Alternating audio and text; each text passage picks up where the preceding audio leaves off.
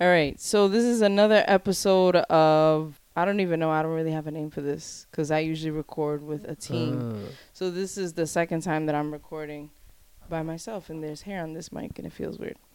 And I'm here with an old friend. Ooh, yo, when was that? Middle school, like middle school. 2003, 2002, 2002, Yeah. 2003. Yeah, Jeez, that was a long ass time ago. like And what, 16, 17 years ago. yeah, is it safe to say that we were like close friends? Oh yeah, definitely. Yeah. Okay. Good. I because I always have a different. I feel like you, you, me, and Madeline were so close We were at like one point. trio. Yeah, We were like we were like friends, yeah. but the Hispanic version. Um. So yeah. So I'm here with Steven B. Luna, which is funny to call you because I know your real name, but I won't say it. What, Steven? Steven, you can say it. It's fine. Why won't you say it then? Steven Bartholomew. Hey, gang, That's- gang. That's my. uh It's funny because like I think I always get a I always get that question like what what's going on with the Bartholomew and this and that.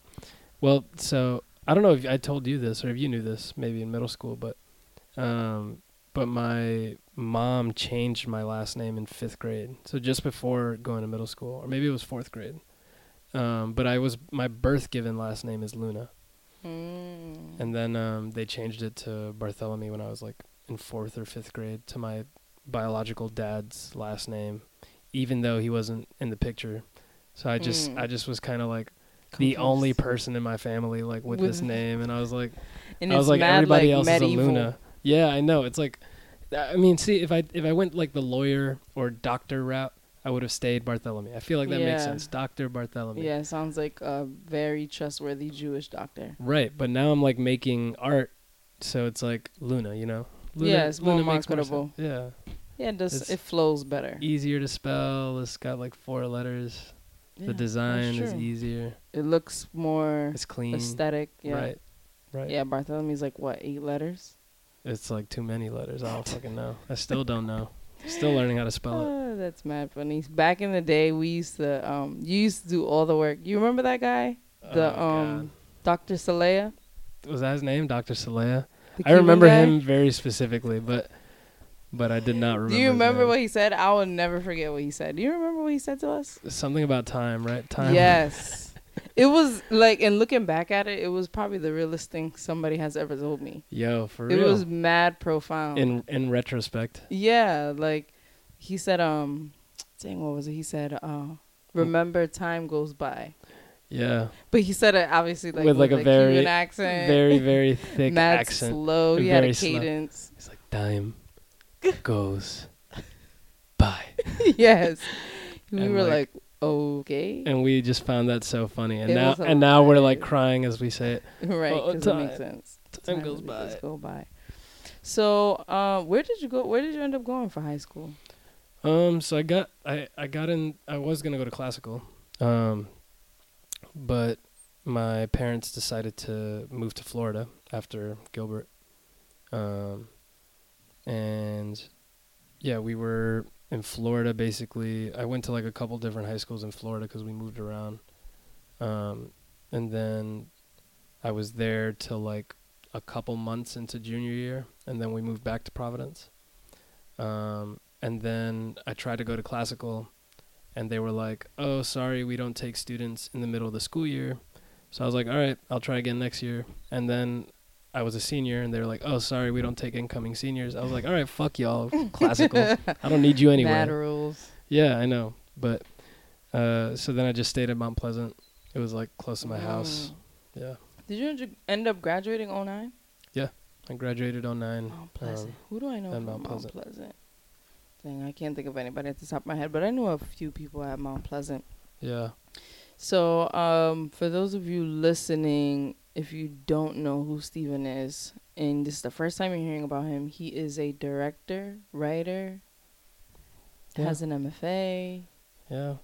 What else would you add to that, to those accolades? Um, I guess lately I've been doing a lot of like editing and cinematography. Ideally, I would like to just direct and write, but um, but cinematography and editing kind of pays the bills. okay. And that's what I've been doing most of. you have, um, is it a short film or is it full length? It's a short film. It's a 20 minute um, 20 minutes ish short film um, Okay. called To Be Heard. To be heard. So the reason why we're here tonight is to talk about to be heard and obviously a bunch of other stuff because I'm gonna be mad nosy.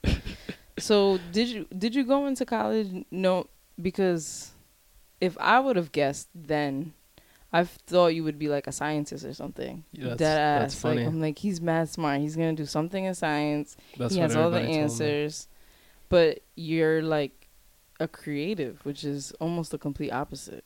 Um, it wasn't always like that. I mean, I, I started college as a chemistry major, so there you Oh, go. So you were. Yeah. That's, So I- bank though. I was going, yeah, exactly. I look back and I'm like, you know, I, I look back at my poor decisions, uh, and question them all the time. But, um, but no, I mean, I, I, I, um, really enjoyed science and math. I was, I was good at it. I guess I didn't necessarily enjoy it. I, I was good at it. And then once I started doing it, I think in college I was like, I don't like this as much as I maybe thought Mm. I did. I'd rather be like writing mm-hmm. um, I, I don't know, like trying to be more creative. So I started doing communications because I wasn't really sure what else I could do. Um, and then, like, it wasn't until maybe a year and a half or two into RIC that I, um, that I that I found uh, film studies. So it was in the film studies program that I really started to I guess I mean I, I feel like I was always interested in movies, but Mm-hmm. um, you know I I just kind of let them wash over me. But it wasn't until like I started doing film studies that I was like, oh shit, this is like an art form that you can study and learn how to like do. So many, so many things. Yeah. So um, and for me, I feel like film is just such a incredibly amazing form of expression and art. Um, because it just accept like it, it it's like a combination of so many different things, you know. like- yeah, the writing. yeah, directing. and and I like the collaborative aspect to it. You know, uh, as much as I would like to streamline it and just like have everything done, you know, all at once or like me do as much as possible. It's like Mhm. part of what I think I enjoy about it is just having to work with other people, um, be it like actors or um, crew members and things like that. Because I think that's ultimately where a lot of magic happens is kind of just like. Um, like bouncing off creative ideas and stuff. yeah, and, and learning how to like give in to certain impulses and, um, you know, and, and working with somebody and being like, you know, what do you think about this or what, you know, how would you do this or you want to try it this way? Sure, all right, let's do it. And like, you know, and like I think, um, there's like a freeness about that that's like Hmm. really nice. Um, but yeah, I I my story, I guess, of getting into film is kind of interesting because I, um, I mean, I was working like two or three jobs in college, Sheesh. uh, going going to RIC. Student full time. Yeah, I was full time and at RIC. Um, So were you paying for school? yeah, yeah. okay. I was paying for school. Um, I was paying for everything. But basically, when I turned sixteen, my mom was like, "You have to." Fend for yourself. Yeah, she's like, "I got three other kids to raise. You're yeah. you're on your own." Here. Um, so like, you know, I took that to heart and started like delivering pizza, working at Starbucks, working at Target, pushing carts. I was doing like anything I could to kind of make some money. And um, at Starbucks, I was pretty good at like I became pretty good at at uh, customer service, I guess, through all these jobs. And um, and there was a a, customer that came in, and he would get a quad espresso. Uh, and so like all the time, like when he comes in, I'd have it like ready before he even like ordered. Mm. Um, and so one day he came in with like a giant camera, and I was just like, oh, what, you know? I mean, now I look at the camera and like the lens, and I know what it is, you know. Mhm. But back then, I was like, fucking blown away. I was like, shit, what is that? That's like amazing. That's a big ass lens. Uh, you know, what kind of camera? Like, what do you do? And blah blah blah. And so he like was talking to me about his work, um, and what he did. And then he was like, "Oh, do you know anyone who'd be like interested in editing?" And I was like, "Actually, yeah." And I was thinking of my friend, like a friend of mine in in college. Um, and then he was like, "Actually, would you be interested in editing?" And I was like, "Uh, sure. I mean, I don't know anything, but sure." And so from there, I like I went to his studio and met uh, his partner, um, and they work together still to this day. And um, and yeah, and I started working for them as just like an assistant editor, learning how to use Adobe, um, watching how they kind of ran a set and what they did. Um, I'd go and like be a production assistant on certain shoots with them, um, and from All from a coffee all from Starbucks. uh, whatever it was that he was. Yeah, so so I mean, uh, I don't know. I definitely that was like when I started to really like it and find an interest in that, and then because you know at RIC when you're doing film studies, it's mostly uh, critical studies. You're not really Mm. making films, Not on hands. right? Yeah. Um, so then, you know, while I was working with them, I was kind of like, damn, it'd be nice to to go back to school and kind of really learn how to do this. Um, so then I started looking at grad schools, and really there was only one school I kind of wanted to go to, and I was like, if I don't get in, fuck it, I'm just gonna stay at Starbucks and like be a manager or something. Um, and I was actually like probably a month away from getting my own store as a manager at Starbucks Oh wow. when I quit and decided to be broke in Boston, uh, making no money and and getting loans to survive grad school.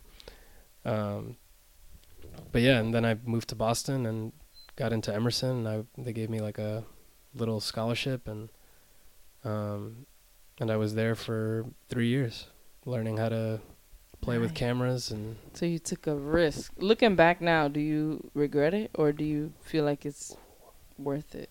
um. you know, ask me, ask me again in 20 years, and I'll tell you whether or not I really regret it. Mm. But, uh, but right now I I don't. Um, it definitely, I definitely learned a lot about myself. Um, in general, just kind of like getting away from Providence for a little bit. Um, but also like, um, just about film and kind of art and learning you know, I worked on a lot of different sets, like with a lot of different students and a lot of different people. Um, I was pretty open with like all the faculty, so like, you know, there was a lot of things. I think there was a lot of opportunity for me to learn stuff, Mm. um, and so I tried to take advantage of that. And and you know, I was always helping people and working on sets and uh, just kind of like studying and looking at like, you know, it's kind of like when you're at a job and you're, you know, Overshadowing. yeah, or, or you know, like if somebody talks to you about a, a bad manager and you're like, yeah, and the reason you know you can connect to that is because you've probably had a shitty manager, Mm-hmm. you know, and and like, or when you have a good manager, you're like, fuck, you know, like this is amazing because now you have a good manager. So it's like it's kind of like that on film sets. Like there's some sets that I've worked on that it was a shit show or like a nightmare. And then like you take notes in your head and you're like, all right, well shit, now I know what not It's to do in my your set. job. Yeah, yeah. You know, and so you kind of are learning from each other and uh and I think it's a good environment to kind of do that um in grad school cuz you know, literally I was just like playing with cameras all the time. Like for me at my I guess I was more more familiar with doc documentary style uh shooting Mm-hmm. um, going into grad school. So then for me, I wanted to use grad school as kind of like a playground to do something different. I to didn't, explore. yeah, I didn't want to go into it kind of doing more of what I already knew, you know. So I made a lot of like experimental kind of short films and stuff. Are those the ones that's on your website? Yeah. So there's a lot of like short films. Is that avant garde? Yeah, yeah, it's uh, along those lines. I'd say um, it's probably a little more structured than some avant-garde, Mm. but um, but yeah. So I um, yeah, I just learned how to like really fuck around and kind of play with cameras and play with composition. and, Smart. You took advantage of the opportunity Yeah, and it wasn't until it wasn't until my last film at, in grad school, which is my my thesis film, that I was like, all right, I think now I'm finally ready that I want to try and make a narrative film. Mm. Um, so an actual story from start to finish, kind of. Uh, so you know, I kind of took what I knew from documentary and experimental, work um, and kind of combine that to try and make a story. And you can see kind of aspects of I think both doc style and experimental work in my thesis film. I feel like it's I, I guess now that I'm actually talking about it in this way, I feel like I can make it, make sense of it that way now. Mm. Um, but I never really thought about it that way. I kind of was just like, I'm gonna try and make a movie, but, um, but it is because the way I kind of approached it, especially with the actors, was you know like I mean that whole eight days I shot it over eight days, Oh wow. um, and How long is twenty minutes and it took eight days? yeah, yeah, that's that's the other thing about narrative work. I feel like it takes a, a long time. I mean, my friend's film, um, who I was the the DP on the uh, the cinematographer on her film. Um, my friend's film was is ten minutes, ten or eleven minutes, and we shot that over eight days. Wow. Yeah. So it's like, you know, it's very, uh, very involved because you know for every scene, you have a shot list or like a shot breakdown, Mm. and for Every little detail. yeah, and there's so much kind of setup, and if the acting's not right, then you gotta get it right, and you have to like make everything work, and it's very time consuming. To get like one shot, you know, on average is probably like an hour, Sheesh. you know, to do like a That's shot. How do you pull, like, an actor on set? How do you pull what you want out of them? Like, how you want your story to be told? Um, I mean, I guess it depends on the director and kind of their relationship to to their actors. Uh, I've seen a lot of different kind of ways to approach it. I think for me, um, my method, I guess, was to kind of throw out the script, which is kind of stupid in some ways, because because you because I mean I it, it I was beating myself over the head when when I was editing it because it was harder to be like, you know, because in narrative films there's like continuity.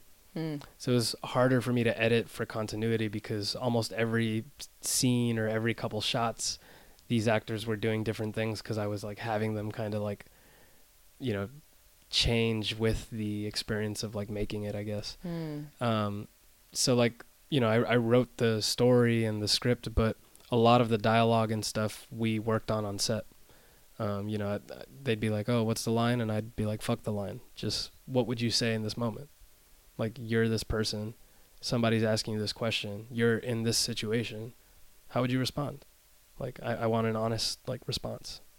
And you know, then they, you know, either say the line better or they'd say it differently or they'd change it or they'd add to it um, and we'd kind of work together in that way Would you say the acting came out better because of that? oh yeah definitely i think 110% it was because we were like forget the script like i didn't look at the script once the entire time we shot That's crazy. Because i mean I, I knew the story i knew what scenes oh yeah, i knew the writer. I knew what scenes we were shooting on every day. Um, so I was like, okay, we're on this scene, we're doing this thing. Um, what's happening? Like, how how would you respond in this? Like, you know, uh, talk to me. Like for me, it's like I'm my own harshest critic, I guess. So if you're not selling me on your performance, then you're not gonna sell anybody Hmm. you know so you have to kind of like really make me believe you you Yeah, know? especially if it's something that you're putting like your time in. You want the outcome to be as best as possible. I mean, Yeah. obviously you can't get no Brad Pitt or whoever, right right but you know, Yeah, I mean, I I was pretty lucky. I got um, I got these two these the two brothers in the film, um, Rafael and Josean. Uh, they were trained actors. Uh, they are trained actors, oh wow. and um, they were amazing. Josean and I worked together even before I finished the script or the story, even or even had a semblance of what the story was going to be. Josean was already casted in the lead role, and he and I would meet up and talk about the character and kind of like what how to play him or what direction to take him, and um, and he did such a good job in in, in the lead. Uh, his best friend is a good friend of mine. His name's Jordan. Um, in the film, his name is Keith. Um, but he had never acted ever. uh, and I you know I was kind of auditioning this role, and I had a few people audition. Um, but then one day I was talking to him, and he like dances, so we were talking about like doing a dance video. but then one day I was talking to him while I was planning like auditions for the role, Mhm. and I was like, "Holy shit, you are this character! Like, you're literally who this person is." Um, so I was like, "You have to come in on an audition and like try out." And so like he ended up coming, and he fucking nailed it. And I was like, and he's arguably everyone has told me when they see the film, they're like, the best friend is my favorite Your character. favorite character. So like That's he he does such a good job, um, and he he was he was amazing. And then the other person uh, who's important in the film is also someone who's never acted before, uh, my mom. so oh, she your mom is in the film? she's the mom of the two kids in the film, Oh wow. um, and she also did an incredible job. She has how how has, did you get her d- to do that? Uh, she she was very hesitant at first, but like you know, I had told her I was like, "Yo, I have been auditioning people for the mom, and they're all fucking awful." And I think I think it's because So shout out to all the moms. for real, yes. Um, but I think it I, I think it wasn't so much that they were awful. It was more that I had a very specific idea of what this mom was Hmm. and it was my mom obviously because that's what i was writing Is Um, the is the movie ref- is the movie based on like I guess your perspective? uh yes and no it's like it's about this latino poet who kind of struggles with whether or not he should go off to college to like um Hmm. pursue his goal of being a writer or whether or not he should stay home and uh, help out his family that's kind of struggling. Um, so I, I think that theme I very much relate to. Um, but the story and everything that kind of happens and uh, the specific details are all made up. So um. But so it- your but but- your I just I'm tripping still on the fact that you got your mom to do this. Your mom is the mom on the show. She I mean on the in the movie. she killed it too. She has a monologue at the end of the film, um, and that was really what got her the part. Uh, you know, because I was thinking about like how to, how to write this moment, and I was like, I mean, think about it. Think about it. If I was your son and I said that shit to you, how would you respond to me?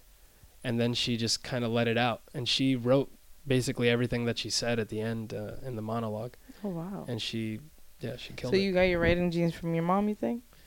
I definitely got something from my mom.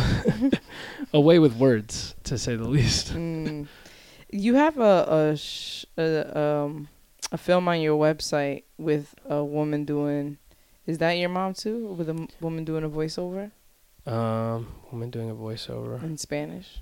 Yes, a love poem. Mm-hmm. Yeah, that's her. So you got her to do. So do you think that she looks at you and she's like, "My son's doing this thing, and I don't know, but he's always broke. he comes to my back to my house." Or do you think she has like she can see it, You know, see it for you? I don't. I don't know. I don't know. It's it's one of those things. I think, as an artist, um, with parents who were immigrants, you know, and like, who aren't necessarily like well versed in art. Yeah, or- they don't really, or they don't really get like dreams. They're Right, like, right. Well, they're very practical. Yeah, you know, like, like they're get a like job, they're like I need this thing, and I'm doctor, gonna lawyer, teacher. and you have to work to get this thing and yeah exactly doctor lawyer teacher and so like um so i don't know wait what was i saying about my mom you um her how she feels about you being an artist. ah yeah no i think sometimes i think she does get it sometimes i feel like she she's kind of just trying to help me out Mm. um you know like for me i put her very intentionally into stuff you know like it, it's not like just because I, I didn't have anyone you know Right, like i it's the essence. Yeah, I put like for that one that you're talking about, the one that she does a voiceover. That's about that film is like a an exploration. It's like a poem adaptation. So the this person uh, Nayyirah Waheed wrote that poem, and she wrote it about her uh her mom, I think, or oh no no no, she wrote it about her parents, and I changed changed it to be about the father specifically. Hmm. And for me in that film, the poem is supposed to be the sound of is supposed to be the maternal figure in the space of this film. Mhm. So the poem is read by my mom and then the subject which is the this guy is supposed to be the son. And then the camera I saw it as like the father. So you notice kind of in the film like the son is Mm. always trying to look for the camera and like can't find can't find it, you know. Um, every, t- every every time he looks Yeah. at the yeah exactly every time he looks at the camera, you know we cut away and go somewhere else, and it's about kind of and the poem I think is about you know the absence of said parent, uh, you know so it was very much an exploration about That's that. deep. I was I could not figure that out. I was like, I know somewhere on earth someone's like, "Wow, Steven, this is really amazing," and I'm like, I don't get it. That's fair. That's fair. I mean, that's the hard part with like making. I think experimental film. At least for me, it's like I want to find a way to make people connect to it, even people that maybe that don't know about film. Yeah, that don't know about film and don't, uh, you know, don't necessarily watch experimental work or see it in that way. You know, like I, I want somebody. Like I think about myself when I was in middle school or high school. Like I know shit about anything about this. Like if I had seen that film, I'd be like, I don't fucking know what is happening. So like, you know, for me it was, uh, I mean, it was my first film in cinematography, and uh, you know, I was kind of exploring all these thoughts. But I'm also like an overthinker, so I, Mm. I, What's your sign? I'm a Virgo. You're So- a Virgo. Oh, crazy. So your birthday's coming up or passed? It's coming up. It's uh, September 12th. September 12th. My daughter's birthday is August 27th. She's a Virgo. She's a Hey. nutcase. What? How old's your daughter? She'll be five Oh in three weeks. That's amazing. Yeah, she is Yeah. a nut. But I'm like, I don't see that. Well, unless you've come out your shell. Uh, yeah, yeah, Yeah. definitely. I think I was also just crazy as a kid. Like, I was crazy. Like, uh, according to my family, like everybody was like, "Yo, you were insane." I just don't remember. But then I think about like who you used to hang out, and I'm like, oh yeah, it makes sense. like Norlin and um Oh my Franklin. God. Yeah, There was one more. Neil. Neil. Oh my God, Neil is like in the Marines now or Yeah, something. yeah. Yeah. We talk. I we see talk every now and then. Oh yeah. Yeah, Neil, Neil has reached out a few times on Facebook, and um, and Norlin obviously, I still see that motherfucker all the time. I know. I, he's the he's like um he has a he curates events or whatever. He- house party vibes and there's another one I think. Norlin's the man. Yeah, Norlin uh, is a good good friend of mine. We just went to New York this weekend and uh, saw one of my friends performing, and then we we drove back here together. So Nice. I love Norlin. He has such a good spirit. yeah, he's I feel a, like he's got a he's good heart. yeah, I feel like he's changed but like for the better. Right, right, right. He's like a better version of himself, which is That's true. He used to be such a little shit. we were all kind of little shits though. mm. Yes, middle school was a very wild time. Oh man, I look back and I'm like, that school was so terrible. Yo, we Teachers were were, getting punched. we were awful fucking kids. we were we were like I I don't know how anybody dealt with us. my god. Like we were notoriously known at Gilbert Stuart as like the worst class. like we were awful. Oh my gosh. And now like, you know, well most of my friends I think that I was friends with in middle school. Shout out to Marilyn, Madeline, Marlene, Marlene, and Jasenia, who I was coincidentally with two weeks ago or three weeks ago. But I look at them and I'm like, they're all doing like cool things. And I would have never. I mean, not not that I didn't see that for them, but like you know, you don't think about like life in Yeah. middle school. You just kind of ah. it, it's funny because sometimes you know, like you obviously think about the ways that you've struggled, um, but for me, it's like I felt like I needed that struggle to be where I am now. Hmm. You know, like I think struggle is kind of important in some ways. Kind of like makes you smarter. Yeah, I mean, you know, it, it's it's uh it's not easy. Like and I wouldn't. I, I don't I don't necessarily want any anyone to have to struggle um, to kind of make it, but I think that if you have to, you know, try and make the best out of it, and uh, um, yeah, I mean, like, you know, pain. I think a lot of things come from pain. You know, Mhm. like we're kind of born through pain. Like our parents have to go through pain to like bring us onto this world. Yeah. That's as so you true. know. Mm, yes. yes, I know.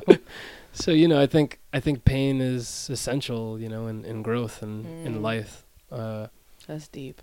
so, you know, I, I don't I don't necessarily, you know, I think I think we're stronger people for the shit that we had to go through in middle school. You know, Yeah. uh, because you know we didn't just have shit handed to us. Like we had to kind of work, and all of us were in the same situation. You know. mhm. Um, but it's nice. I'm reflecting, like I think about that community, and like I wish I had that still. You know, it's like yeah, like the sense of yeah, like that we're in this together. mhm. You know.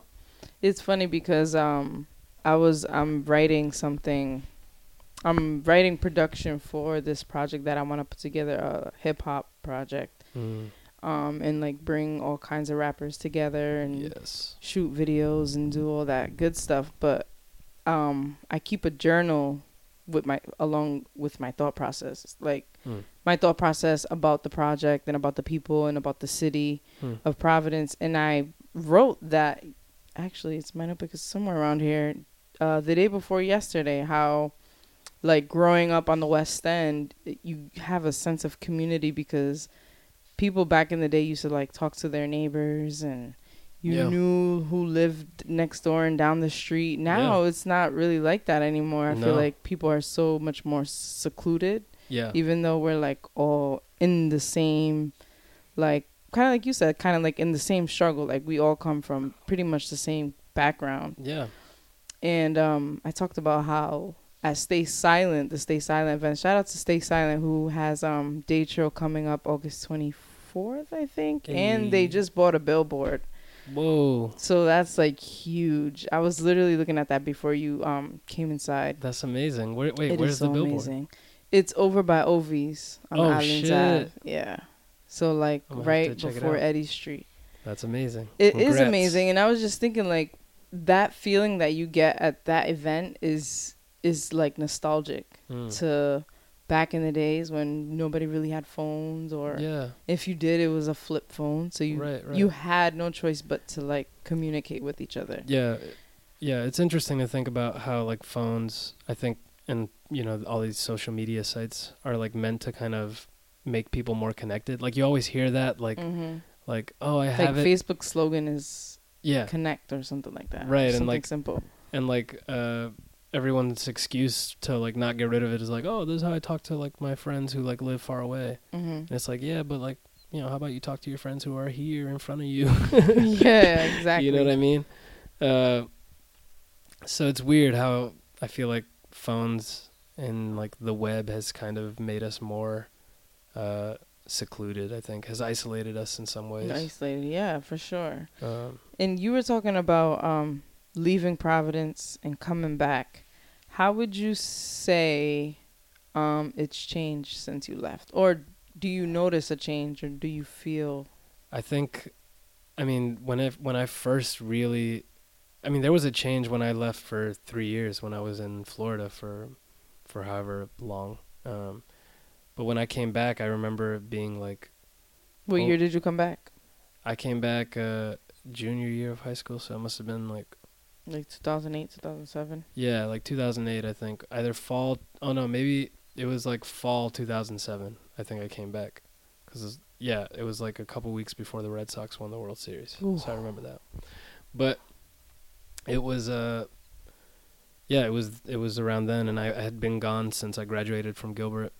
Um, and I remember kind of looking at everything and just being like, "Holy shit!" Like Providence is a little different, and I'd like Mm. you know it's weird because when you're growing up in a in a certain place you don't think about it changing Yeah, it just kind of looks the same. it just always looks the same and like even if it's like small changes here and there you're you kind of like Mhm. are getting used to it so it doesn't feel like it's changing but I don't even remember some of the changes. Yeah, and like and like when I left to Boston, I'm trying to remember. I guess, I mean, I think obviously like RISD and Brown have kind of made a lot of changes, especially like yeah, in downtown, downtown. and Mhm. so like inaccessible in some ways. Um, and uh, yeah, I mean that's another thing. I feel like growing up, like you just, I had no idea that RISD and Brown were like a thing until like later in like high Isn't school. that so mind blowing? Like It's like two of the biggest schools in the in the world, not Yeah. even in the country, are right here in Providence. right in Providence, and it's like, damn, that just says something. How we have been here forever and like knew nothing about these schools. Like they don't Mhm. want us. You know what I mean? Like yeah, it's not accessible to us. yeah, you know, I, I wish I wish there was that uh that connection was made sooner. You know, because like I I remember when I was graduating Mount Pleasant, I like did not even try to apply to Brown. I I'm looking back, I'm like maybe I could have gotten in, Hmm. but I just didn't even think that it was a possibility. That I I was just like I'm not even gonna try to go to Brown It's crazy. because I was like I just don't think I'm gonna get in. You know I what's crazy? Because um, there's this uh, well, I used to work with her. She passed away, I think, early this year or late last year. But I used to work with her over at Summerbridge, and um, she was from L.A. Hmm. and she was talking about taking her SATs and how she did um, uh, exceptionally better than a lot of people in her class. And a Mm. professor, I mean, a teacher came up to her and asked her, "Have you ever applied to an Ivy League school?" And she was like, "I don't even know what Ivy League is." Yeah, yeah. And um, she applied to Brown and she got accepted. huh. But then when she saw the tuition, she was like, I don't know how I'm going to afford this. Right. She's coming from a home with a single mother and she was one of three, I believe. And um, she was just telling me how, like, her mom was an immi- immigrant and she's first generation. And now she's going to an Ivy League school and her mom doesn't even know what an Ivy League school is. Like, yeah. People were asking yeah. her, "What school is? What college is your daughter going to?" And she would be like, "Brown," and they're like, "Like Brown University in Providence, Rhode Island." Like, yeah, and she just didn't get it, and it's just so crazy how like Yeah, man. when you don't understand something, it's almost like you limit what you think you can do because you don't know what else. Yeah. So to me, it's kind of crazy how like people in Providence have that small state state of mind of like, Mm. or the ghetto hood Yeah. mentality when Yeah. we have the two of the most prestigious schools in the country right here. Right here. And of course, you know, people from out of state come to the school mostly. It's mostly out of state students, but still the fact that that's right there down the street and like we're like, "Oh, Providence sucks." Like it just is not as bad as people make it seem. It really isn't. Like I remember also, especially when I went to um to Boston. Um, I fucking hate Boston. oh my One. gosh, me too. It's I'm like, what is the hype? It's terrible. It's the worst. Uh, so I was there. I lived there for like a year, even though I went to grad school there for three years. I lived there for like a year, and then I was like, "Fuck that! I'm moving back to Providence." so I moved back to Providence and like commuted for my last two years at Emerson. Um, and yeah, I mean, it's not until you kind of leave Providence that you're like, "Damn!" Like, I It's really, I get it. Yeah, you Yeah. know, like I like Providence. You know. And I, there's been so many times I'm kind of like driving around and I'm just like, yo, this city's amazing. It's beautiful. It's so like, I don't know. It's quiet. It's like tucked away. It's kind of like a borough, but it can be loud too. You know, Mm. It's like a it's like a borough from New York that's just like lost out here. And It's like um, In Rhode it's like a, I don't know. It's like Queens. It reminds me of because Queens has like sub suburbs and it, then it has like the hood and then it has like shout out Corona, Jackson right. Heights. Then it has the Hispanic area. that's where my grandma, and my aunt are, and my cousin. Yes, Citi Field. I've been to Queens a couple times. Queens is Queens is nice. Good food. Good food. Flushing. Anything Where is you at? better than Boston's food. Boston, oh god, Boston just needs to get their shit together. First of all, how you gonna ch- charge me mad money for rent, and all the trains stop running at twelve thirty? Motherfucker, I'm trying to get a sandwich at four in the morning, and everything is closed. And How you gonna charge me New York prices? And then what if you have to get a, get to work? How are you gonna get to work? Yo, I fucking hate Boston. The parking sucks. Y'all got to get your shit together over there in Boston. Everybody living there, tell your landlords to stop raising the rent and don't fucking pay them. That's it. Just uh, pull a rent move and never pay rent. Tell um, them that you will pay what Boston is worth and it's nothing. It's free. You should be out there for free. It's like eighteen hundred dollars for like a three bedroom apartment. Dude, I was bruh. yeah, in the three bedroom I was living at, it was twenty four something. What? I think it was like twenty what four area fifty. did you live in? Roxbury. Oh wow, okay. It was it was like near Jackson Square. Mm-hmm. Um and yeah, it was fucking brutally expensive.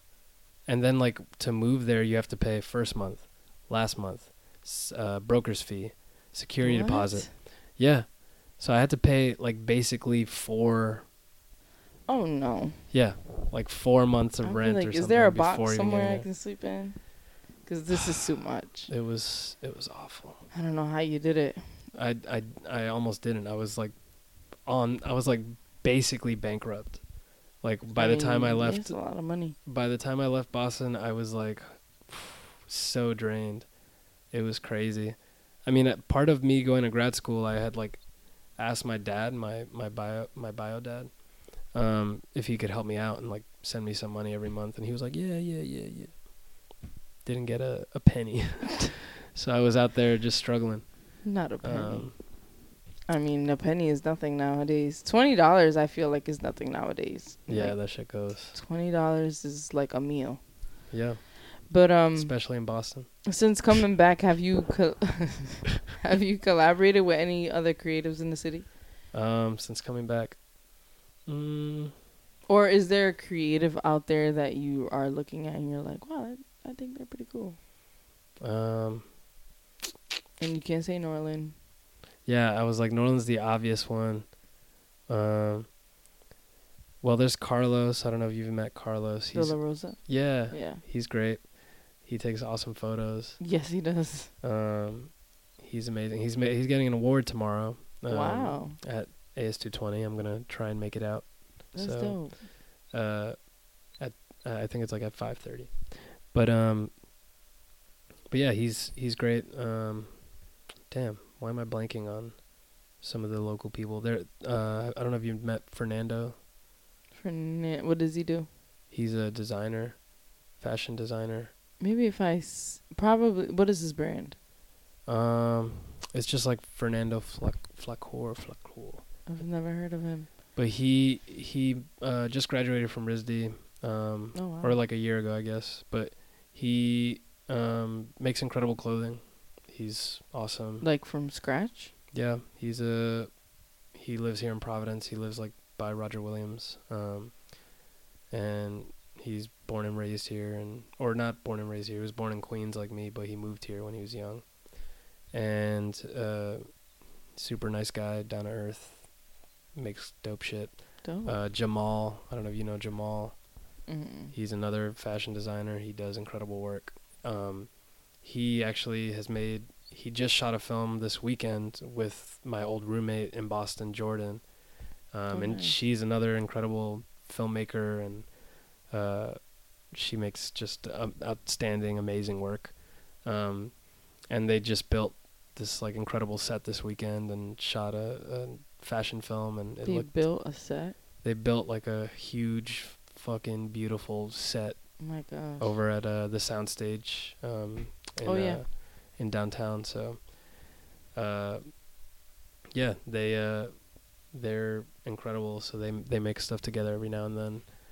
Um, who else? There's definitely more that I'm blanking on. Uh, there's a friend of mine.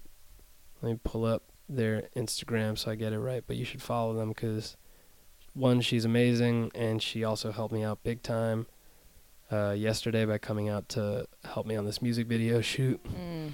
Um, but she goes by uh, Def Child. Her name's Lexus. Um, but it's De La Soul uh, T E.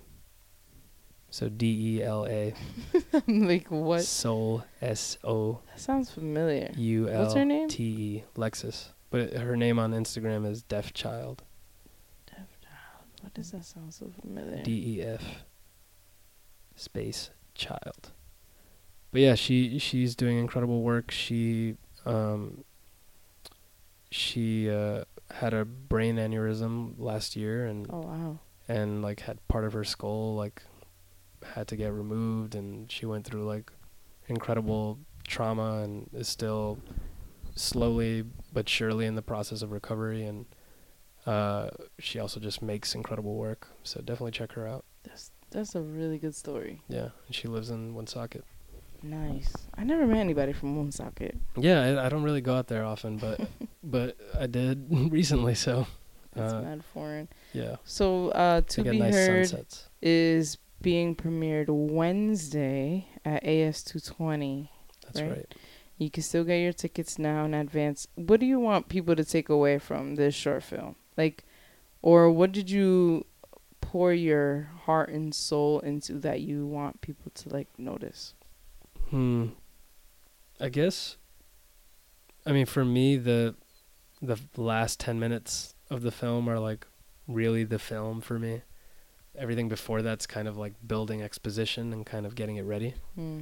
Um, but um, I, I don't know. I guess I just hope people can find a way to relate to the story and to the character. I think it's a struggle that I, I know a lot of people that have got had to go through, and I continue to go through. I think, um, but ultimately, it's about guilt, and it's about like, you know, kind of what you were talking about with like your mom not really understanding some of the stuff that you're doing Hmm. like i consistently have to tell my mom like this is the school i went to like this is what i'm doing you know because she just doesn't get it Mm-hmm. so people are always like oh what school did your son go to and she's just like oh emerson i think i don't know and like What's his um, degree in? Is he a doctor? Like, Right, No, right. he makes movies. I think. yeah so she uh, like movies. Is it in the theaters? yeah so it's like uh you know it's it's it's a film that is about that kind of that struggle and that guilt as a child of an immigrant and first generation or trying to be a first generation college student like i still like i feel like i still grapple with that guilt of like leaving my family to go play with cameras and make art Mm-hmm. you know like part of me is like maybe i should just fucking get a job and make money here doing stuff and like giving them money um and then part of me is like but you know i really want to make this stuff and hopefully i can make better money someday doing this uh Make a like- living. pouring my love into this and um and you know making making something out of that but you know my mom has always said that she'd rather me be happy than have money so you know i guess i Your mom is lit. yeah, she's nice. she's a she's a good a good mom. Shout out, mom. Thanks, mom. Will she be at the premiere? She will. She'll be there, um, along with some other folks and family members and friends. But yeah, I, I hope people come out. Um, I'm excited to finally share it with folks. I'm excited to see it. So it and it's being um screened at the New England Film Festival, correct? Yeah, it's a the Rhode Island International. Oh, the Film Rhode Festival. Island. I thought it was New England. It's basically it base it should be kind of because it's kind of the it's one of the biggest uh, festivals in New England. Um, I literally almost cried when I found out it got in because I was like I don't I didn't think that this film was gonna make it there. Mm. You know, it's kind of long, especially in festival standards. Like festivals are usually looking for films that are like 15 minutes or less. Um, and mine sits at like 22 minutes and 30 seconds or something. Um, so you know it, it's already doesn't really have time working in its favor because in a festival's mindset it's like, all right, I can fit like two like a 15 minute film and a 10 minute film here, but instead I'm gonna put this 22 minute beast. You know what I mean? So it's kind of Mm. like, uh, This is like wasting time for space for right, another film. Right, and it's it's it's about programming and all these things. Um, but I was super grateful I got in. Um, it's my second year actually getting in. Um, the last film I got in was a short experimental film that I made called Cut, um, and that got in last year, and played ahead of this incredible documentary called Tre Maison uh, Dasan. Um, but yeah, it was a So are there prizes on the line? Is it like a contest thing, or is Um, it just somewhere for people to come like admire the art? Yeah, I mean, I think, I mean, obviously, I guess there's like some awards for like best short films and things like this, um, audience awards, probably things like that. Um, for me, the the fact that it got in is is already kind of an award because it's like it's an Oscar qualifying festival. Um, so any like short any short films that like win big at the festival uh, get submitted to the academy um, for consideration for like you know getting a nomination for that is really cool. so i mean it's an oscar qualifying festival it's a bafta qualifying festival um, it's probably one of the biggest festivals in new england or uh, on the east coast um, so i'm super happy it got in you know and i think for me that just tells me like and i mean even watching my film i'm like there's a lot of things i do differently and Mm. um, and I will hopefully do next time and do it better. Uh, so for me, it's just a step. You know, hopefully I get Sure. into a bigger festival and Just the beginning. make more stuff. Yeah, exactly. So That's crazy. Steven's making movies. Who would Yeah. have thunk it? yeah, I, I. I, I, uh, a long time ago when you first started, because you do photography too, right? I do. Would yeah, you say? a little bit. Is that Yeah, it's it's more it's, it's more of a hobby for Listen me. to this modest man. the pictures are really good. oh, thank So you. So I don't know if, uh, if uh, that was a good way of describing what you do. what No, I would you mean- say you enjoy more? Uh, I definitely would rather do cinematography or like direct. Um, yeah, I'd rather do that than I think. I also I do like taking photos. I, I like taking photos kind of for fun. Um, recently, I found myself caught up in like taking photos for like, you know, of models or of Mm. clothing and of building a set and kind of doing this and and doing very staged photos. And I think for me I don't know that that takes away some of the excitement I think for me. And and uh, and I feel like I was I could kind of sense it in some of my photos. I was just getting kind of frustrated um I don't know cuz it just feels so constructed. And I really like taking I like the organic side of like just taking a photo and capturing a moment or like a space or a situation or a feeling. You know that would be the challenge I think when I whenever I did try to do like a fashion photo shoot is like how do I make this feel real and honest and Mm. and like something that I'm just kind of here not necessarily make making happen but just capturing. Um so that was always a struggle. So I think that's why I kind of like have a bit of a disconnect with photog- photography as of late but I've been trying to reconnect and just take photos for fun again so Is there any uh, director or writer that you admire or that um, kind of inspired you to write? Or an author, even? Anybody? Hmm. Oh man. I feel like yes, but when I'm on the spot, it's so hard to come up with people. uh Well, where did where did the interest come from to write? Did it come from film or did it come from uh, like books? um it kind of came from music in some ways. Uh like Frank Ocean is like a, a big one for me who like he's so good. he's just a fucking word genius. He really is. He should write books. Yeah, yeah, he should. And um, and so like I mean I think it was kind of music and starting to really understand music and I've always connected to like hip hop and rap and Mm. um, Who are you listening to today? Freddie Gibbs a lot, a lot of Freddie Gibbs lately. I'm so glad you gave that answer because it makes me continue to like you. if Ah, you said somebody trash, I would have been like, oh my god, this guy. I don't even know if I'm gonna go to this premiere Wednesday anymore. no, Freddie Freddie Gibbs is killing it. Yeah, He's he's, killing it. really good. Uh, the last album he dropped was um Bandana. Yeah, and then but the one before that was also good. So he's Oh, on yeah. a streak right Yeah. now. Yeah, he's fire. Uh, also YBN Cordae is someone I like. One of the new guys I really like. Oh, He has like a Mac Miller, J Cole like vibe to him. Like he Damn. sings, but he also raps, and yes. it's like very jazzy and Yes, funky, like. Anderson .Paak. So he's really good. I was actually surprised. Also, was gonna. Dev Hynes. Speaking of kind of jazzy vibes too, Dev, Dev Hynes, is Hynes, I've heard incredible. of this. Is this like That's uh, Blood Orange. is this an indie person? Uh, I think he's he's becoming a lot more kind of established now. I don't know. I'm not sure if he's signed or if he's working independent, but but have you haven't listened to Blood Orange? I haven't listened to the new album yet. All right, so you got to get on that first of all. Second of all, Dev Hynes scored a movie that's coming out called Queen and Slim. Comes out. Oh yeah, the movie with um Yeah. the guy from Get, From Get Out, Out. and uh he's in something else too. Yeah, He- he's he's working. He's Yeah. incredible. Um, and yeah, so that film comes out in November.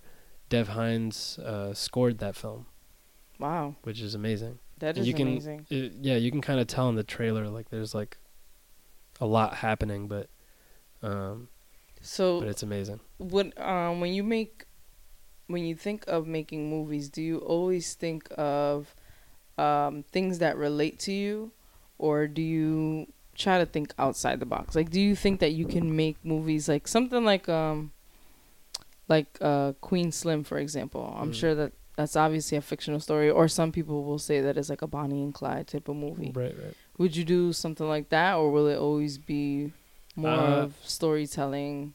I would love to. I mean, it's funny because I feel like I'm not sure what the next genre is gonna be for me, but um, I have a few things that I'm kind of like thinking of, and I definitely want to flesh out as far as like writing and stuff in the next few months. But, um, but I'm a fan of like horror or like reimagining, Mm. um, and kind of and comedy. I love comedy, so I think there's a lot of room in both those those genres to make something amazing. I've been kind of obsessed with westerns also in some way. Oh gosh. So I want to make. Have you ever seen 310 to Yuma? People I heard about it, but I've not watched it. people say like, oh, and I and honestly, I used to feel that way. I used to be like, fuck westerns. I hate westerns. They're so boring.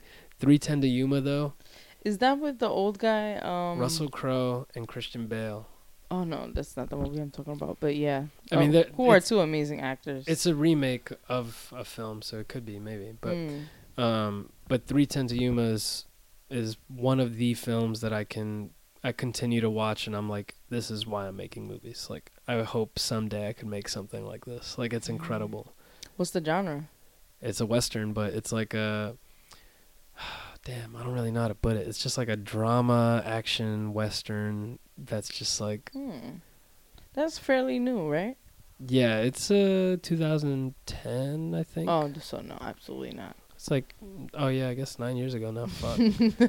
uh, so not that new, but, uh, but yeah, but I mean, it's a it's an incredible movie. It's amazing. Have you been to the movies lately? Uh, yes, Did you see The Lion King? I did. What did you think about it? It was all right. I mean, I still cried like three times, but Three times? I'm a crybaby. Yo. I cry for anything in movies. So do I. I cry for like anything in life. but um obviously I'm when a, I'm, a, dies. I'm a Scorpio moon, so that'll tell you. That's why we're connecting. Yeah, I'm a so- Scorpio. Yeah. no, so, my I'm a Taurus moon. so I, you know, I, I'm earth and water. I, I get very. what a hot mess. it gets very muddy in my brain. Oof. Chile. That's my life. But um, but yeah, no, Lion King was okay. I mean, it's weird. It was one of those. It's like a live action animated film because the whole film is animated anyway. You know what I mean? Mm-hmm. Um, but but you cried when Mufasa died, and then all right, so I the didn't. two others. I died? actually didn't cry when Mufasa died. You're a savage. so what were you crying for? I thought I was going to. I you cried. for the beautiful shots. I do that sometimes, but I didn't do that this time. Last film I did that to was Harry Potter and the Half Blood Prince. Oh wow. I cried during the shot that Dumbledore was like killing all the infantry. That shit I know was amazing. nothing about Harry Potter. Shout I out stopped at Dumbledore. part one. Shout out Dumbledore. But um uh what was I saying? Oh yeah, Mufasa. Um yeah, I mean it's it's hard cuz I feel like I couldn't really, you know, cuz the characters aren't emoting as much as they are in the cartoon. You know, like their face is a lot more Mm. animated in the cartoons cuz you can kind of so I feel like you can connect to them more in the cartoon. Somebody was saying the same thing on the radio the other day. Whereas like this is like they're just like trying to be so real. Yeah, it's like hard to like. You're kind of like, what the fuck is happening? This lion is talking to me. Am I tripping on shrooms? Um, but it's a, it's a, it's it was still good. I mean, I I I like the story. I'm a sucker for the story, and It is a really Um, good story. I cried. Let me tell you when I cried. I cried when uh, Simba and his dad and his dad were like, and Mufasa. They were. It was before he died, and they were all just kind of like having fun Oh, and like yeah. running He around. was like giving him wise words. yeah, and I was like, "Fuck! I didn't have a dad," and cried. that is very emotional. and then uh, what else? Then Mufasa died, and I tried to force some tears out, but it didn't happen. And then Because you didn't have a dad, so you were like, ah. And then uh what's when's the next time I cried? Oh, it was like when uh they were singing fucking Circle of Life. Circle of Life. you know. Yes. Beyonce and Donald Glover, Childish Gambino killed it. Thank you.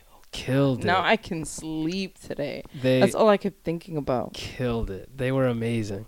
And so I cried during that and then I cried when he was talking to his dad when Oh, when he was already like in when the sky. Rafiki, yeah, like brought him to that spot, and I was like, "Fuck, this part it's- always gets me." it's funny because that reminds me of um the when they compared that to the scene in Black Panther. yeah. Um, that part made me cry. And he was like, Oh, "Get up, you are a king." Yes. I was like, "Oh my gosh!" The movie was so. There was so many powerful lines in that um yeah. in that film. Who are the, who are some of the filmmakers that you enjoy today? Uh, I'm definitely gonna have to go with Ryan Coogler as one of my favorites. Speaking of Black Panther, uh, he directed Black Panther. He's, Yeah, he and directed Fruitvale Fu- Station. Fruitvale Station. So good. He directed Creed. Ooh, Creed is one of the best fucking movies of the modern age. I, If you you know haven't I've, seen I haven't it- seen the whole thing. I Oh always my fall asleep. God, you gotta watch it and love it. The cinematography is incredible. That there's a she's a a woman um, who's been DPing for a while, but she's phenomenal. Hmm. Um, and the cinematography in Creed is incredible. That's funny. You use cinematography. Like I took one film class. I took two film classes. One in CCRI, one at RIC. And I was like, oh my god, I think I like want to do film because I like to write, but I don't know what. Well, I know now the means of writing is journalism. Mm. But um, I was like, what if I like write movies, which is something in the back of my head I still want to do. It's and sometimes I'll find myself writing scripts because it's kind of like writing a um a YA yeah. fiction book. Yeah. There's a lot of dialogue. Yeah, I mean, Even if you don't know how to write a script per se, you can still write a story. Mhm. And I think that's what matters more is like if you have a story and you have an idea and you have a place or characters or one or the other, you know, um, that's already the basis base, of what you yeah. need, you know. it's pretty cool. Um 'cause the script is mostly used as like a guideline.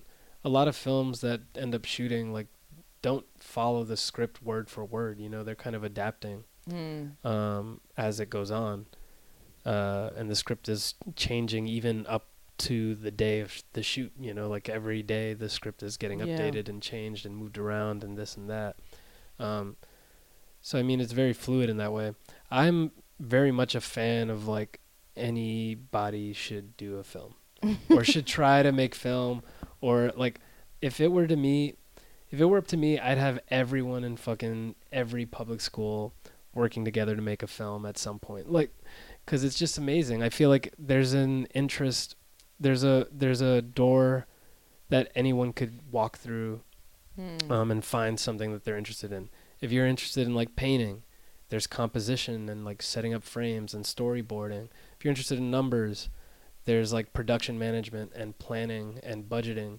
Like all these things that Hmm. kind of like there's there's like so much room for s- like if you're interested in anything, I feel like you could find a way to get, involved in in film. That's really cool. But but I was talking about um what was I saying? I wanted to ask you something. I was talking about writing what was I saying? I was talking about writing something. Um You were writing a story. no, forget it. No, tell me what was it? I forgot. I literally blanked out it, it was gonna connect to something I was gonna ask you. We're talking about a lot of different things, so it's easy to forget. I feel like. it is. But I was gonna ask you something about uh, writing, and I forgot. Hmm. I hate when that happens. Well, It'll I'm- come back to me. Well, I remember you were telling me about like, or some writers, I guess that I'm I'm interested in. Lately, I've been reading uh, fantasy books. I'm like really into like fantasy novels and kind of like giant books. I'm like a Game of Thrones fan. Have you read anything? Um, have you? I forgot the name of the book. It's by Neil Gaiman. Neil Gaiman. It's uh about uh, a little boy who like sees a ghost and nobody believes him, and he Oh, has a friend familiar. that that also sees the ghost too. Oh, there's so many gems and like so many good like quotables in the movie in the book. I forgot what it's called. Oh, I'll look it up I and I'll I know what you're talking about. ask you. Does it have flowers in the title? No. No, it does not. But I, I, I don't know if I was gonna ask you this, but I was gonna um, I'll ask you now. Would you make film for like a political statement, or do you shy away from things like that? Um, I would. I feel like everything is political, in my in Hmm. my opinion. I feel like it's impossible Im- impossible to not make to make something that's not political. Like you're always saying something. If you're not saying anything, then you shouldn't probably make it. Hmm. Plain and simple. Like you, if if there's something that you feel like, first of all, I think art doesn't happen in a vacuum. Like everything that happens is happening in a certain time and place, um, and it should be in response in some ways to what's happening now. Hmm. Um, you know, like That's you interesting. like you you know you wouldn't go make a movie right now about a group of people finding AK-47s and like saving the world. You know, if you do that, you're making a very conscious choice to say everybody should have AK-47s. Hmm. You know, like that shit doesn't happen, like nothing happens in a vacuum. Like you have to consider what's happening politically to be able to say something that resonates and that means you know that that means something. I feel like the power of film and my goal whenever I make a film is to make people empathize. Like if you're if you're if you're making a film for um any other reason, I feel like it's not necessarily worth it. Like part of what makes a film amazing is like being able to connect to a story that you aren't living, Hmm. right? A story that you wouldn't live otherwise. But you could feel. Right. Um, and I think that's the biggest way to make change, you know, is like, how do I teach people how to be empathetic? How do I teach people to learn how to understand a position that they're not uh, used to or that they're, they haven't lived, you know? Like my film is very specifically about how it feels to be a Latino kid who has a mom who's a single mom who's like struggling and siblings that are trying to look after them or like vice versa um, and it's very much about that experience um, and i feel like you know even if you didn't have that experience i hope that you watch the film and can empathize with that experience um, that i think is ultimately what i hope to accomplish with any film is like just make people em- more empathetic and understand uh, a different situation. So what is the end goal for you? Like what is or not the end goal, but what is the next goal? Like where do you go from here? Do you want to be the big Steven Spielberg uh, well, you are Steven, but Spielberg and Scorsese and all the big guys? Um, I mean, I'm not gonna lie and say no. Like, there's a part of me that would love that, uh, just because I feel like there would be so much I, you know, like those guys can literally be like, I want to make a Jurassic fucking Park. yeah, I want to make dinosaurs. Yeah, exactly. Or I want to make elephants fly with their ears. You know, or Mm. like, uh, I guess Dumbo, but. uh, you know, like they could literally ask a studio for anything and they'll get it. Um, but I don't know. Part of filmmaking also, I think, is it's nice to have restrictions. Like Hmm. it forces you to be a little more creative. Um, you know restriction like i always try and give myself r- restrictions when i shoot something like i'm always like all right well i'm only going to use like this set of lenses or like i'm only going to keep the camera here or i'm going to move it this many times or i'm blah blah blah. Um, like for my thesis it was one of the restrictions i gave myself was to always have the camera moving. So it's never like a moment that it's necessarily still. There's always like a little Mm. a little bit of movement. Um because there's this theme of the water and, and throughout the film like water and liquid Mm. um and the ocean um you know and like this you know inherited uh guilt of like my mom had to cross the ocean to get here you know and and feeling connected to this thing that is so far away Mm. uh, so the ocean's like a very important theme, and the ocean's always moving. Um, so I wanted the visuals to kind of reflect that in some way.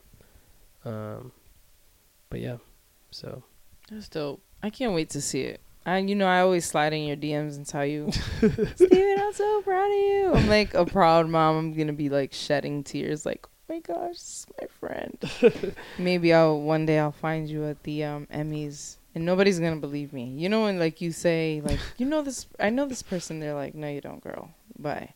like I remember I used to tell people, um, my cousin is dating Pedro Martinez, and people thought I was crazy. I'm like, what is so hard to believe about that? Like she's dating him. I mean, they're not dating anymore, but they were. dating. they were dating. And then my cousin's wife is Sammy Sosa's sister. Whoa, Yeah. That's nuts. So I'm like connected. And then David Ortiz's father is my grandmother's cousin. So technically he's like my third cousin. Holy like that, shit, or that's crazy.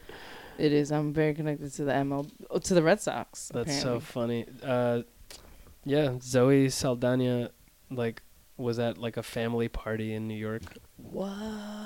Yeah, and I think it was like it might have been like before Avatar and before like she kind of like really took off. Mm-hmm. But she just had guess who?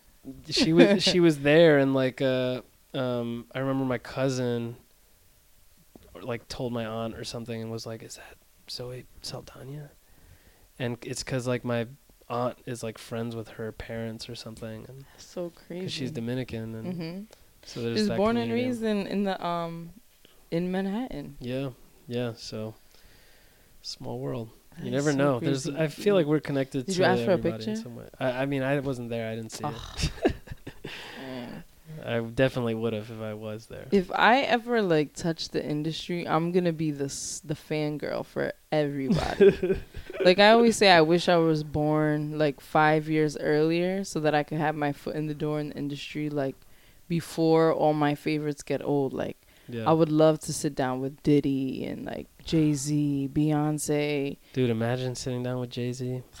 My gosh, J Cole. the like stories. I think of all these people who are like greats, and I'm like, if I ever touch the industry, it's gonna be like five years from now when they're washed Yeah.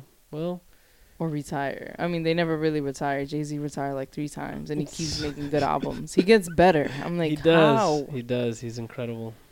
Oh, but it's amazing. But He's I, I. I commend you on taking risk and and believing in yourself. And your mom believes in you too, even if she don't say it. But she's helping you, so she must believe in it. She does. She does. So it's pretty cool to see where you are now, even though we don't, you know, we haven't. I think this is the first time we see. No, I saw you at a party, a Stay Silent You party, saw me at a stay silent at party. um Machine with Magnets. Oh yeah. Was it Activo or? It was um Love You Better. Oh yes. Okay. Yeah. Yeah. I saw you then. I was like, ah, Steven. I think did I see you in Aurora too? Did you ever get to Aurora? I've been to Aurora a few times, but I think when I moved back from Boston was kind of when they started when they were closing. Mm, Um, okay.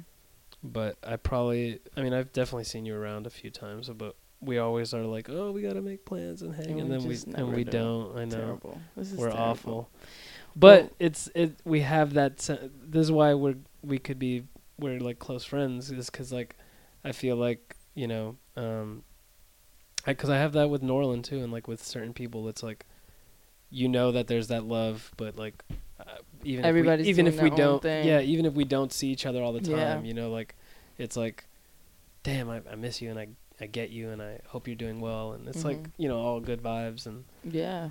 um But I'm excited for Wednesday. Yeah. I'll be there in attendance. I have to. I'm gonna try to drag Madeline out the house yes and please have her come along. that would be amazing That would be so cool. Um, yes I don't know. Any last words for people listening about what you Last want them to know about yourself or about the film um or nothing- any nothing- advice? Like time goes by. uh, nothing about the film. I guess. Um, I don't know. I mean, try and keep your head up. Criticize everything. Mm. Don't take the easy way out just because it's easy. Um, you know, I think it's important to stay vigilant and just criticize everything, especially now when all the fucking uh, debates are happening and the election next year and Yeah. the shit that's going on and mass shootings and all these things. Like, It's a crazy time. like question everything and love each other. You know, be empathetic and and you know don't uh don't fall victim to to fear, I guess. Those are good. Those those are good. I like that. Dropping some gems. Yeah. Well, I'm Some proud of you. Per used bars, yes. I can't wait till you see where Ooh, I- you take this. I I'll be gotta- watching you and following you. You look like a director too, with the curls and the. I got a good bar. Hold on. Here it is. Um, I was like, basically, I wanted to watch TV. I'm in the middle of moving, so my house is a mess. um, but I wanted to sit on the couch and watch TV, but the TV was sitting on the couch watching me. Bars. that is not a bar. Bars. That is crazy. All right, all right, so no mixtape for you. Let's stick to filmmaking. Damn it. I thought I had a chance. Yeah, that was also like I feel like that was such a Dominican joke. Like your um, parents just like telling you people- to turn off the TV. People legit say to me all the time that I'm like really good at dad jokes. Oh, I got a good one. You want to hear a good one? This will Mhm. be the nice. And I, I'm done for real after this. I'm done for real. Um. All right. Uh, what's a pirate's favorite letter? Oh my god, I think I know the answer. Is it R? You think it's the R, but it's the C. Pretty good, right? No, that was terrible. And with that, the accent was really good though. I'll give you that. thank you. I try. and with that, we're uh, we're signing off. This is Cristina's podcast, and I'm gonna be signing off for her. Goodbye. No, I'm kidding. You can you can outro. Yeah, you, you're You- giving me permission. you can you can outro us. I don't I don't know what to say. I don't know if I can beat that. But uh thank you for coming on the show. You're my second solo guest. Yes. I'm basically like Oprah at this point, you know? I'm excited to hear and see what else you do, dude. Me too. You've I been- can't wait to You've been like doing amazing stuff, so keep it up. I can't wait to get like in my creative bag, you know? Yes, and Like- keep writing. And if you ever need stuff to, like, if you ever need someone to look at stuff, or if you want to just bounce ideas, always feel free to reach out. It might Wow. it might take a like, sec to respond. yeah, You're like leaving the I'm leaving the country, but I'll be back. yeah. That's I'll be back. Th-. This is like a it's like a creative retreat, is the way I'm seeing it. Mm, I Um, like that. And like, Disconnect yeah, a little yeah, bit. yeah, exactly. Um, Refresh, restart. Yeah, and I'll be back hopefully with some work and and stuff and ideas and things. But you know, I'm not the best texter or responder, but I do get back. It might take me a day. I can two. tell because I text you this morning and you did not say. I'm like, is he coming or? And then I was like, I'll text her when I'm on the way. And then I was then I I was outside and I was like, shit, I should tell her like I'm here. yeah, um, but uh, we're gonna need a doorbell soon. But yeah, so I'm I might not be the best at responding, but I will respond. So Okay, if you cool. ever want to bounce ideas or I'm talk, to it. like And if you ever get to the Emmys, I need I will an not forget invite you. Yes. at least once. No worries. Get me to one of them. I'll bring everybody. I just really want to get close to. you can probably Elba. fit all of Providence in the in the Emmys anyway, so it's fine. that would be lit. But thank you, thank you, Steven. We're looking forward to To Be Heard Wednesday at AS220 and also at the Rhode Island Film Festival. Congratulations. Thank you. You're lit. All right, guys, this is it. I don't know what I'm naming this. Don't judge me. Don't come for my neck. I was actually thinking of By the slice because I'm obsessed with pizza, and it's like we're taking dissecting, like taking things Oh, apart. I like that. That's like actually that? really good. It's catchy too. By the slice. By the slice. Episode two, by the slice, featuring Steven B. Luna. We just gotta bring pizza next Ye- time. We should get a sponsor. Always have pizza. Yeah, there you go. Hmm, Damn. I'm working on this. All right, and we out. Adios.